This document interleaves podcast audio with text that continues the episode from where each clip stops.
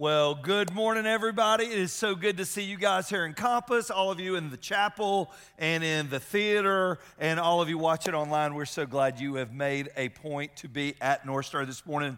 I think by the end of the day, I hope it's something you go, I'm glad, really, really glad I was there we're just honored to have you. It's our fifth week in our tension series. You know, last week we talked about grace and works, had a lot of great conversations with folks this week about what that meant to them and how they're, they're grappling with the whole grace works thing. And I think today is going to be one we're all, it, it's going to be one of those we're like, oh yeah, I felt that. I've, I've gone through that. I'm glad to hear about that. And that's what we're going to be talking about faith and doubt. And I think it's going to be really, really fun today. But we got something to celebrate, all right? Number one thing, it wasn't raining today. Can we get a celebration? That's good news, isn't it? Now, if I could adjust the, the temp up just a little bit, right? Get the temp, but, but spring is coming. There's hope on the way. Last week was looking, I've always heard people, you know, when a writer writes, the day was very gray. Last week was just gray, wasn't it? And just to look out and see sunshine this morning, it was such a beautiful thing. Has nothing to do with our sermon. So I want you to do me a favor. I want you to take your Bibles, turn to the book of John, John chapter 20. That's where we're going to camp out here in a second. If you've got the note sheet in the room, you were given a little note sheet, great place to jot down some things. Uh, if you're watching online or in the room, go to the North Star Church app, North Star Church Georgia, in any app store, and you can download the notes. And it really is. Today is a day. If you haven't been there, you will be. You're gonna. If you're not there, you'll have a friend there, talking about faith and doubt. It was really cool. I was talking to our team last week. Over a thousand, right around a thousand people a week open the app during a Sunday morning to take notes. So that's awesome because you can email them to yourself. You don't have to remember where you wrote them, and, uh, and all the stuff is in there. I think all of us are here today because there's something about faith that interests us. So maybe you grew up in church and this was just what your family did, and they got up on Sunday mornings and they sang songs, and you went to Sunday school and, and you learned about Jesus, and you went to vacation Bible school, and, and that was the trajectory your parents set you on. And there's just this faith component that's always been a part of your life. Or, or you're here because you've been through a tough time. See, know this people don't come to church when life is good. People show up at church when life hits the rails, when life hits a wall. Maybe your life hit a wall and you had a friend that went to church and you're like, there's something different about them. But faith interests you. You whether no matter where you are on the all bought in or not bought in at all spectrum, right? There's something about that interests you.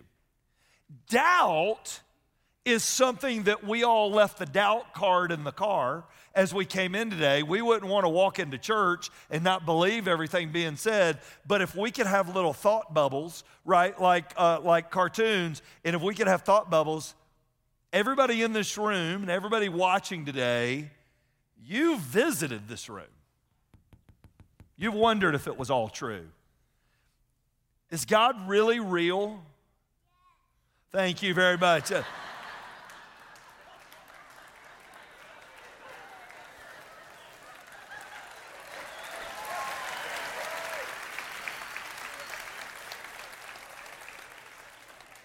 Been a great day. Y'all have a great day. All right, I'm going to head out real quick. very, very nice. Very nice. Is heaven a real place? Is Jesus who he said he was? Is the, did the resurrection really happen, or is this a historical document that has no validity? Doubt. See, in our brains, this tension shouldn't exist. Remember, first little blanks in your outlines today. Some things in life are not problems to be solved, they're tensions to be managed. Faith and doubt's a tension. I don't care if you've been walking with Jesus for 50 years or you've been walking uh, towards church for five minutes, faith and doubt are real. And there's a tension there. And in our brains, we walked in a room like this, we tuned in to a, to a place like North Star from wherever you're watching from today. And we believe there's two camps of people those who doubt and those who don't. We just believe that there's two camps those who doubt and those who don't. Once you do, you never doubt again. Once you enter the family of faith and doubts are put uh, doubts are assuaged and they are put aside and they are never to be visited again. So just to make sure that we're all on the same page here in Compass, I've got spotters and watchers in True North and the theater and online the Holy Spirit knows. All right? And so I want you to be honest. How many of y'all have struggled or visited doubt? Raise your hand. Isn't it funny? this those who doubt and those who don't really isn't true. I met Jesus at 14. I'm 50, 50 something. you know what it is. Y'all, there just comes a point you just don't want to know. You know what I'm talking about? You cross 50, you're like, yeah, let's go back. I want to be Benjamin Button. All right? So I don't want to keep going that way. So but there's been seasons and moments and tragedies that have elicited doubt. How do we manage this tension?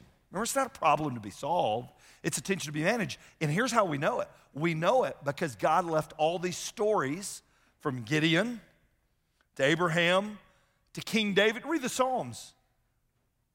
David, a man after God's own heart, half the Psalms he's crying out, asking God where he is. God, have you forgotten me? God, have you, do you even know who I am? Jeremiah the prophet.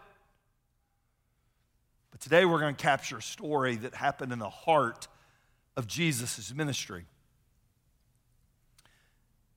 Jesus left heaven, put on skin, came to earth, lived 30 years, and then for three years he did his ministry and he put alongside him some disciples. How many disciples were there? Does anybody remember? There were 12, 12 disciples. That's exactly right. So there's 12 disciples. We know that Judas bows out. Uh, Judas takes, takes another pathway, which leaves 11. The crucifixion happens on a Friday. Jesus, they saw him on the cross. They saw him cry out, It is finished. They saw his body taken down. Most of the disciples are hiding out. We know John's there. Most of the other disciples are hiding out we know that doubt crept in so much, even Simon Peter, the most outspoken of the disciples, now was plying the family trade as a fisherman. On Sunday, the ladies go to anoint the body on Sunday morning, and the body's gone, and, and the angel says, The one you're looking for, he is risen. And they run back and tell the guys. Well, now all of a sudden, they become hopeful and we get this story. Would you stand with me today in honor of reading God's word together? John 20, verse 24. There's 11 guys left, disciples. One of the 12 total, Thomas, nicknamed the twin, he was not with the others when Jesus came. So Jesus visits the upper room. All the guys are there, but Thomas. They had sent Thomas out to get Zaxby's or Chick fil A, and Thomas wasn't there. Can you imagine fear of missing out? This would be something you wouldn't want to miss out on. Thomas wasn't present. He gets back, and look at what they told him We have seen the Lord. Thomas, you wouldn't have believed it. He was just here. Thomas is going, Well, that's great. All right, that's great. This is just super. Look at what Thomas says. But he replied, I am not going to believe it unless I see the wounds in his hands and put my fingers in them and place my hand on the wound in his side. You guys are all good. I got to see it for myself. And that's what we're going to talk about today. Jesus, speak to us in the spaces and places where you find us this morning and turn our eyes towards you. And it's in Jesus' name I pray. Amen. Before you're seated, turn around and find somebody around you. Introduce yourself, and you can have a seat.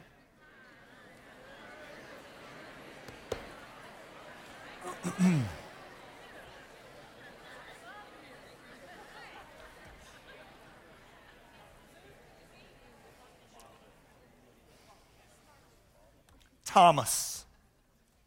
Thomas. Guy got a pretty bad rap. He's like the guy that did something in high school that everybody remembers what they did, and they're stuck with a nickname. We know Thomas, not as Thomas the twin. We all know him as who? Doubting Thomas. Was he really doubting Thomas?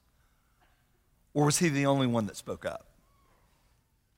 Was he really the only guy who doubted? Or was Thomas just the one that got labeled with it because he actually said it? Interesting. Doubt crept in the heart of a man who saw every miracle that Jesus did. Think about that. He was there when he fed 5,000. He was there when he healed the, uh, the blind man, blind Bartimaeus. He was there when he raised someone from the dead. Yet in that moment, it's, it's really interesting. I want you to write this down because this is a great thing for your memory bank. Crisis, crisis, and loss feed, feed doubt. So, like when tough times come, our doubts get fed, not our faith. So I put myself, there's a lot of different ways to look at this. Every time you read scripture, you need to look at it from a couple vantage points. One vantage point is the person who experienced it, right? We all get why Thomas could feel this way. He wasn't there, he didn't see it, and he's just speaking up, going, I really need, I, I want to believe it, but I, I just need to see him. I wasn't here. That's one vantage point. Second vantage point to look at it is from the vantage point of Jesus. So, what was it like to be Jesus in that moment? Think about this Jesus has left heaven, Jesus has come to earth, Jesus has given his life for his disciples and for you and me, and you find out one of your key guys, not one of your outliers, one of your inner circle guys wonders if it was really real. If I'm Jesus, I'm ready to light him up when I see him. I'm talking about take him off in a corner and just light him up. Thomas, you know better than this. That's not how it went down. The Bible says eight days later, Jesus appears to Thomas. Eight days. When you're waiting on something, you ever ordered something on Amazon and it took over a day it's the most amazing thing. Anne's sitting there ordering, she orders something, and I hear our doorbell. I'm like, how did it get here, right? And so, but you wait some eight days? I wonder what Thomas was doing during those eight days. I wonder if he was wondering if he got to see Jesus again after the resurrection, what Jesus would say to him. And it's really interesting. John 20 records that Jesus said, Thomas, put your fingers on my hands and put your fingers on my side where the spear went in. And the Bible says that Thomas said, My Lord, my God. No yelling, no screaming, no condemning, no questioning. There's a church in India right now called Mar Thoma Church. And that's where history says that a spear was run through Thomas's side because he wouldn't deny his faith. He visited here, but he died here. Why did God leave us the story of Thomas? Because he knew you were going to be sitting here. And if Thomas doubted, guess what? You're going to visit doubt too. Everybody, look at me. God does not hate you when you doubt. And North Star is a safe place to express those doubts. You have Thomas, second character, next little bit, John the Baptist. John the Baptist was Jesus' cousin. How many of y'all, when you were getting married, there was somebody that you were afraid for your spouse to meet in your family because you didn't want them to judge you because of that family member? How many of y'all raise your hand if that's true? Don't, you didn't raise your hand. You're lying, all right? And so, we are that family member to somebody else, but that's a whole nother ballgame. John the Baptist was Jesus' crazy cousin. Six months, born six months prior to Jesus. He was the forerunner of Jesus. He was the one that wore, uh, he wore uh, these crazy outfits. He ate locust. He's the one that baptized Jesus. He was the one that said, I'm not even worthy to tie his sandals. He was the one that boldly preached. So he had his own disciples. He sends them all to Jesus and he's boldly proclaiming, He is the one. He is the way. And John the Baptist is just, I mean, he's like blazing. He's like a bulldozer, just going through the wood, just blazing a trail for Jesus. Well, he preaches in front of Herod. Herod is convicted. But Herod never does anything with the conviction, which is a whole, that's a whole nother deal. Well, then one night while they were partying and while they were dancing, his wife's daughter was dancing, and, and Herod was taken up in the moment, and he said, I'll give you anything. What would you like? And speaking on behalf of her mother, listen to what she said. She said, I think I'd like to have the head of John the Baptist. John the Baptist gets arrested. John the Baptist gets put in prison. Oh man, this guy, you talking about faith? This joker is all in the faith camp. I think. Because John the Baptist utters these words that are recorded in the book of Matthew. John the Baptist, who was in prison, heard about all the things the Messiah was doing. So he sent his disciples, he had his own guys, every rabbi did back then. So he sent his disciples to Jesus to ask this question Are you the, what's the next word? We've been expecting, or should we keep looking for somebody else? Sitting in that prison cell, John the Baptist visited this word. Are you really the one? I'm talking hours later, he was going to be beheaded for his faith. And he gave voice to where he was. And he said, Jesus, are you the guy?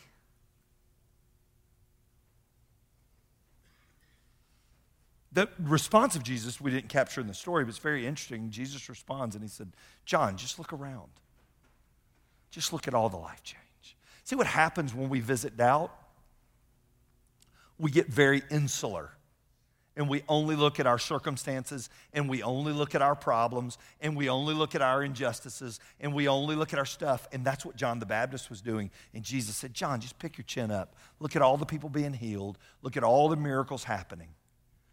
But John the Baptist visited doubt. And look at what it says in Matthew 28. Then 11 disciples left for Galilee, this is after the resurrection, going to the mountain where Jesus had told them to go. When they saw him, they worshiped him.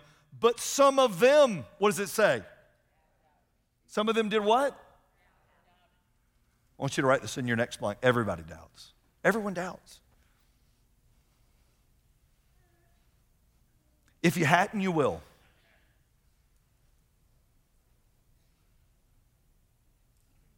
There's going to be something that's going to happen in your life that's going to make you go, Is this all really real? Is this true? See, at some point in our journey, our parents' faith, we borrow, but at every point in everybody's life, we've all got to make it our faith. I borrowed my parents for a long time, but at some point I had to come to the point of going, no, this is my faith and this is what I believe. But there's a tension between faith and doubt, and it doesn't make you a bad person, or all these stories wouldn't be left there. I want you to write this quote down. If you jot down quote, this, this was for me what I needed this week. Doubt is uncertainty. Doubt is uncertainty. I find it encouraging that people's words doubting God, I find it encouraging that people's words doubting God have become God's words to doubting people. People's words doubting God have become God's words to doubting people. God did not have to leave these stories. He did. Why did he leave the stories? Everybody, look at me. Because he knew you were going to need their stories. You are going to need to wrestle with what they wrestled with. You are going to need to go through what they've already been through. There was a dad in the Gospels, one of my favorite stories in all the Gospels. A dad comes to Jesus because his son is possessed and was writhing and foaming at the mouth and I mean, I know all of our kids have done this in a checkout line, but anyways, and so this is this is like the real thing, and he's helpless, and he loves his son. Yesterday, I was in Buford, Georgia, with a group of dads, dads of baseball players at a high school out there, and they do an event for all these dads. And I said, "There's two things we all have in common in this room. Number one, you're in here because you love your boys. Number two, you love baseball. This daddy, in this story, he loved his son and he was helpless. He didn't know what to do for him. He didn't know, what, he didn't know how to handle it. He didn't know what to do. So he comes to Jesus and he asks this question. It's a great question. He said, Jesus, could you heal? If you can, would you heal my son? And we pick up the story. Look, Mark chapter 9. What do you mean, Jesus asked? if I can. Anything is possible if a person believes. This man is going to speak on all our behalfs right here. Listen what he says. And he instantly cried out, I do believe, help me with my unbelief. You ever sat in a funeral and thought that before? I believe. But God, would you help me in my unbelief? I love that dad.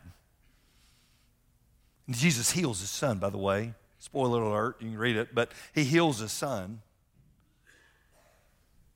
But this dad's word, words became become comfort for where we live. We learned three things from this man. Ready? Principle number one. These are phenomenal takeaways. Principle number one give voice to your doubts. Give voice to them. Don't tuck them, don't hide them,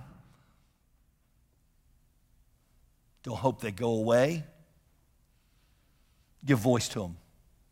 Everybody, look at me. God can handle your doubts if you'll let Him. What happens though is if we put them in the shadows and we put them in the darkness, we feed the doubt and we can't feed our faith. Give voice to your doubts. Well, Mike, if I'm in a small group, I'll be the only one in a small group that has a question. No, no, no. You might be the only one that speaks up, but you won't be the only one with a question. Well, Mike, I'm trying to raise. I met a dad this morning going, We're brand new in church. We're brand new here, but we really want to get our kids in church. And if I speak up about my doubt, I'm going to hurt my kids' faith. Really? Can I tell you something about our children? Many of our children will help our faith as much as they are helped by ours. Mary Michael was a little girl, her and Casey were little guys, and my grandmother was passing away at Southwest Hospice, and I remember loading up in our minivan, heading down to Union City, and we got there. And I'm like, and I knew this would be the last moment I got to visit my grandmother and and little Granny Johnson. She's probably this tall. She's a tiny little thing, and um, I knew it would be my last visit. Hospice had been she'd been there about a week, and they they called and said she wasn't going to make it, and we drove down there, and I was emotional. We grew up right near her, and stayed with us a lot, and I remember leaving all of them in the car, and I went in to pray with Granny and to talk to her and tell her I loved her and tell her I was going to miss her and all the stuff you do. And I came out and I was, I'm, I cry at Publix commercials, all right? And so I, I'm crying. Brian's song still gets me. Remember the Titans, they all get me. But, anyways, so I'm crying, I'm coming out, and I get in the van and I just sit down and just let a breath out. And I said, This is probably the last time I see her. Mary Michael was a little, little girl. They're in the back seat. And she said, Daddy, isn't Granny going to go to heaven? I said, Yeah, baby, she going to go to heaven. Well, isn't she going to get to see Jesus there? I said, Yes, baby, she's going to get to see Jesus there. Isn't she going to get to see her, your granddad who went years ago? Isn't she going to get to see him? I'm like, Yeah, baby. She said, Then why are you crying? I'm like, Shut up, Mary Michael. All right, I don't need your, I don't need you helping me now. You know what I'm talking about? Kids sometimes just get things we don't. Give voice to your doubts. Why? Because you're not alone. Aren't you glad this dad spoke up? Gives me comfort. Jesus didn't chastise him. Why would he chastise you? Number two, this is my, one of my favorite points doubt your doubts. Doubt them. Doubt your doubts. You're going to have them. The more analytical you are, the more spreadsheet oriented you are, the more cynical you are, but I'm not saying that in a mean way, but just by nature, you, you like to have all the answers, the harder faith is for you. Doubt your doubts. Doubt them. I haven't been to heaven. Jesus has never transformed himself in my car and talked to me riding down the road audibly.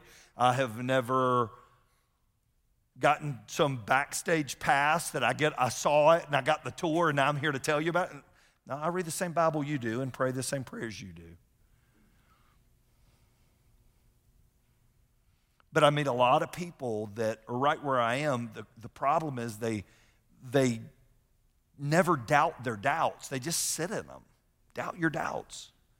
Two of the greatest books written in our generation, More Than a Carpenter by Josh McDowell, and The Case for Faith and The Case for Christ by Lee Strobel, were written from the vantage point of people who doubted their doubts and they found their way.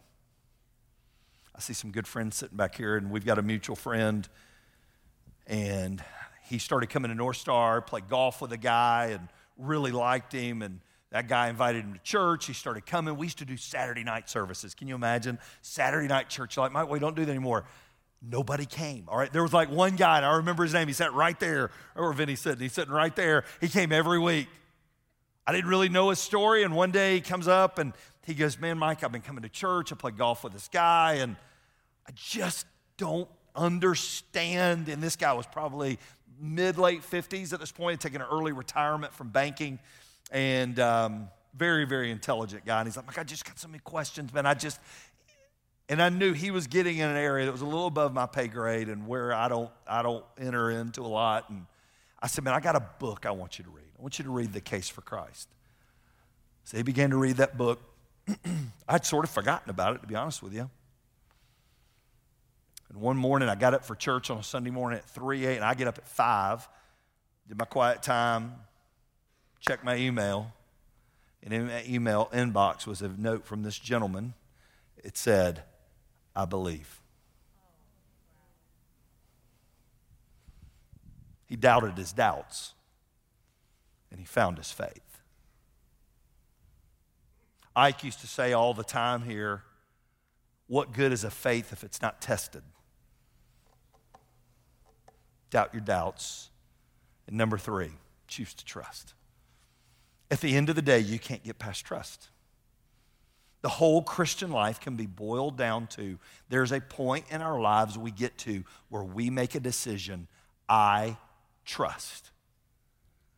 Here's what I'll tell you the longer I don't give voice to my doubts and I don't doubt my doubts, I don't, I don't really move.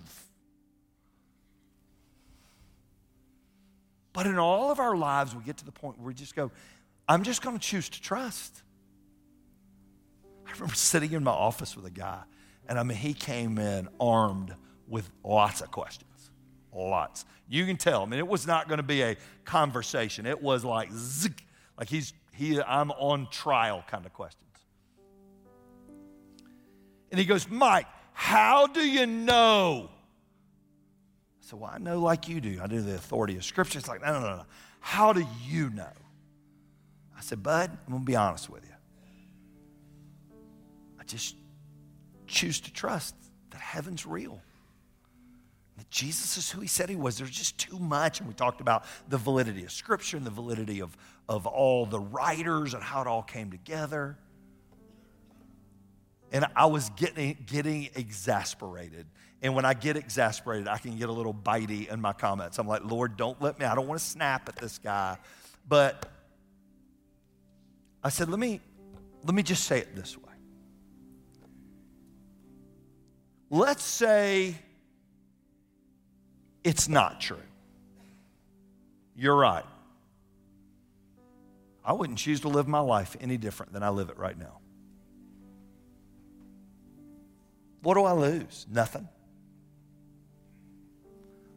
But I said, what if it is? What do I gain? I gain everything. And what do you lose? You lose everything. Simon Peter,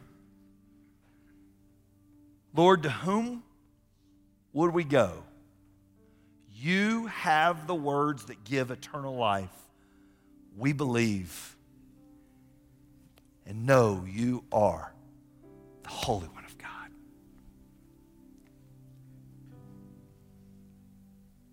I choose to trust. For some of us, we've never done that. We've never stopped, stepped across the line of trust. We're interested, but we've never put our faith in one who can handle our doubts. And maybe today, that's your day. Would you pray with me?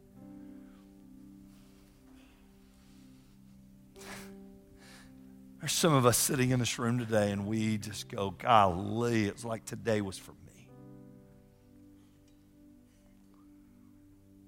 Maybe you're sitting out here today, say today, Mike, I get it. I choose Jesus. I'm turning towards him. Yeah, I'm going to visit doubt, but I ain't living there. I choose Jesus. For the first time, I really do believe he lived for me. And I really do believe he died for me. And I really do believe he rose again on that third day for me and my sin. And today, I choose to trust Jesus. And if you're in these rooms and our spaces or watching today and you say, Mike, I did that today, boy, tell us. We want to celebrate with you. For those of you that are here, that go, man, Mike, I'm all in on the faith thing. But I still visit doubt. That's okay. Just don't pull up a chair.